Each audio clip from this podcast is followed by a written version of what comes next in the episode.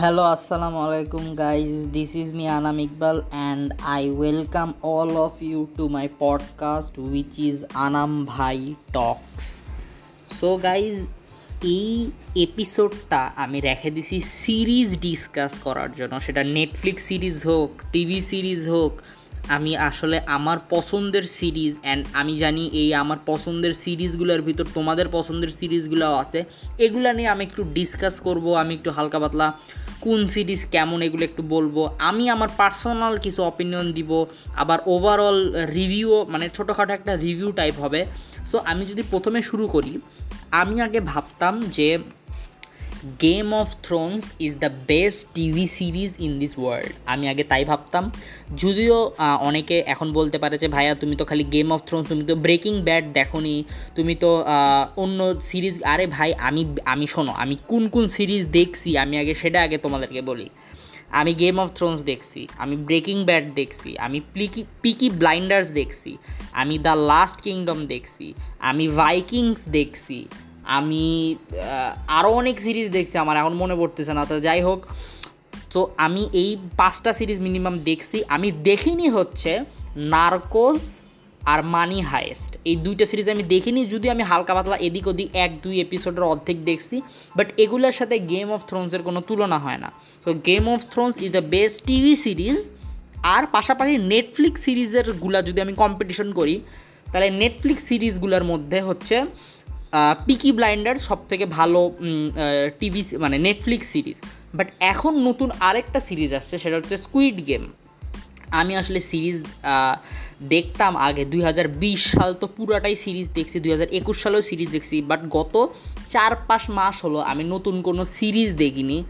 আমার আসলে লাইক আমার টাইমে কুলাচ্ছিল না বাট আমি এই গত এক দেড় মাসের মধ্যে দুইটা সিরিজ দেখছি টার্কিশ ড্রামা দেখছি অস্থির রকমের। একটা হচ্ছে দিরিলিস এট্টুগুল আর এক না সরি অ্যাকচুয়ালি তিনটা দেখছি। একটা হচ্ছে দিরিলিস এট্টুগুল একটা হচ্ছে কুরুলুস ওসমান আর একটা হচ্ছে Payitaht Abdul Hamid. Oh my God তিনটাই সেই রকম সেই রকম মানে সেরকম। আমি আগে আগে ভাবতাম যে Game of Thrones is the best TV series in the world ব্যাস দ্যাটস ইট শেষ, বাকি আর কোনো কথা নাই। বাট যখন আমি এরটুকুল দেখলাম, তখন আমার এই পুরো ধারণাটাই চলে গেল।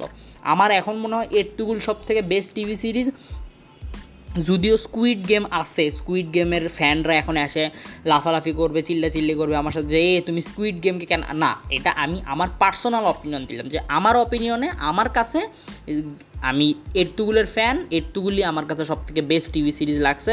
যদিও ড্রামার দিক থেকে বলতে গেলে, ওই ইন্টেন্সিটির দিক থেকে বলতে গেলে ডিপ্লোমেসি পলিটিক্স এই দিক থেকে বলতে গেলে পাইতাত আব্দুল হামিদ অস্থির সিরিজ, ওই সিরিজটা দেখলে আমাদের মুসলমানদের আসলে কীভাবে পতন হয়েছে ওই পাইতাত আব্দুল হামিদ ওই সিরিজটা দেখলে বোঝা যায় যে মুসলমানদের আজ এই অবস্থা কে, এই পৃথিবীতে।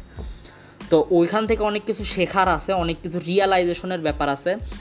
ওখানে এমন এমন সিরিজ এমন এমন সিন আছে যেগুলো তোর দেখলে মনে হবে, ও আচ্ছা এই জন্য এই অবস্থা, সব কিছু মানে একদম অক্ষরে অক্ষরে মিলে যাচ্ছে।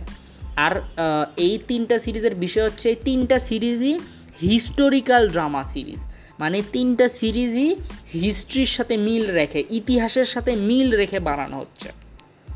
সো এই তিনটা টার্কি সিরিজ আমার খুব খুব সেই রকম ভালো লাগে।